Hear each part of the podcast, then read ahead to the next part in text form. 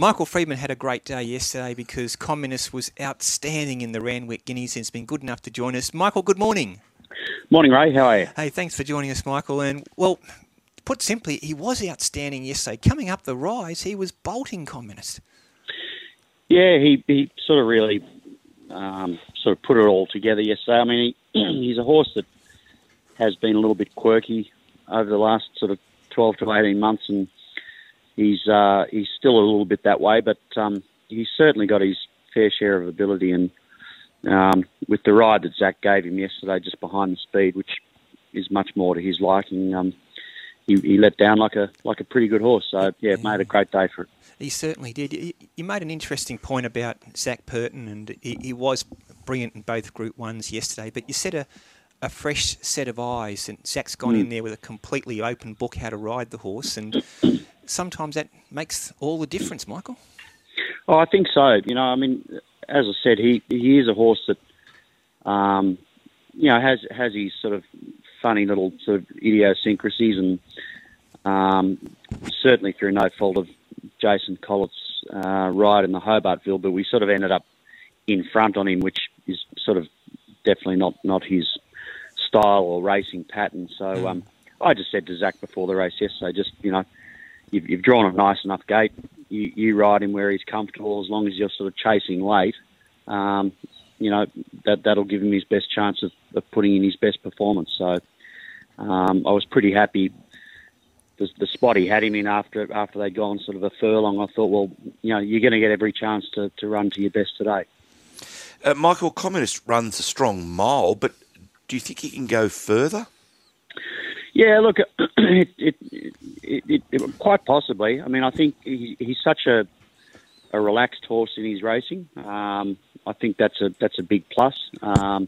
Whilst on pedigree, you would probably think not so much. But I think the way he runs out such a strong mile, and as we know, the Randwick mile is probably as tough a mile as there is. Yeah, I'd certainly give some thought to whether we stretch him out a bit further. Yeah, so I guess you're talking about potentially a Rose Hill Guineas, or your alternative obviously is a race like the Ryder. Either would set the horse up beautifully for a Doncaster, Michael.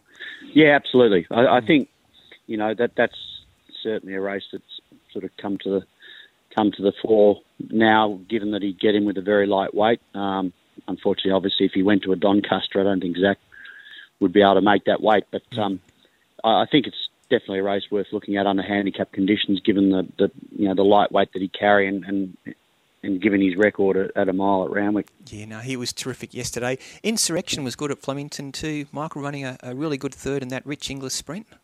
Yeah, look, very, very game effort. Obviously, the winner, you know, looks super impressive. But I thought he did a great job, and listening to Daniel Moore's comments afterwards, he thought maybe, you know, around a bend we could have finished a touch closer to the winner.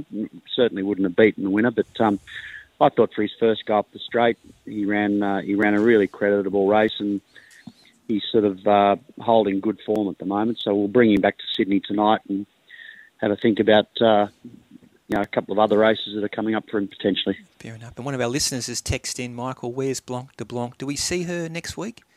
Yeah, she'll head to the Magic Knight next Saturday with James MacDonald to ride, and yeah, I guess she's had no luck, has she? Oh, jeez.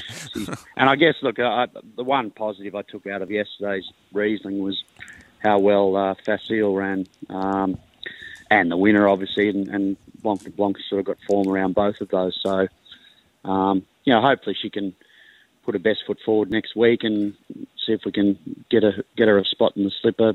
Probably not ideal having to back up a week later if that was the case, but you sort of got to deal with what we've got. Yeah, no, she's right there, isn't she, around the Learning to Flies, who is obviously the favourite for the Golden Slipper.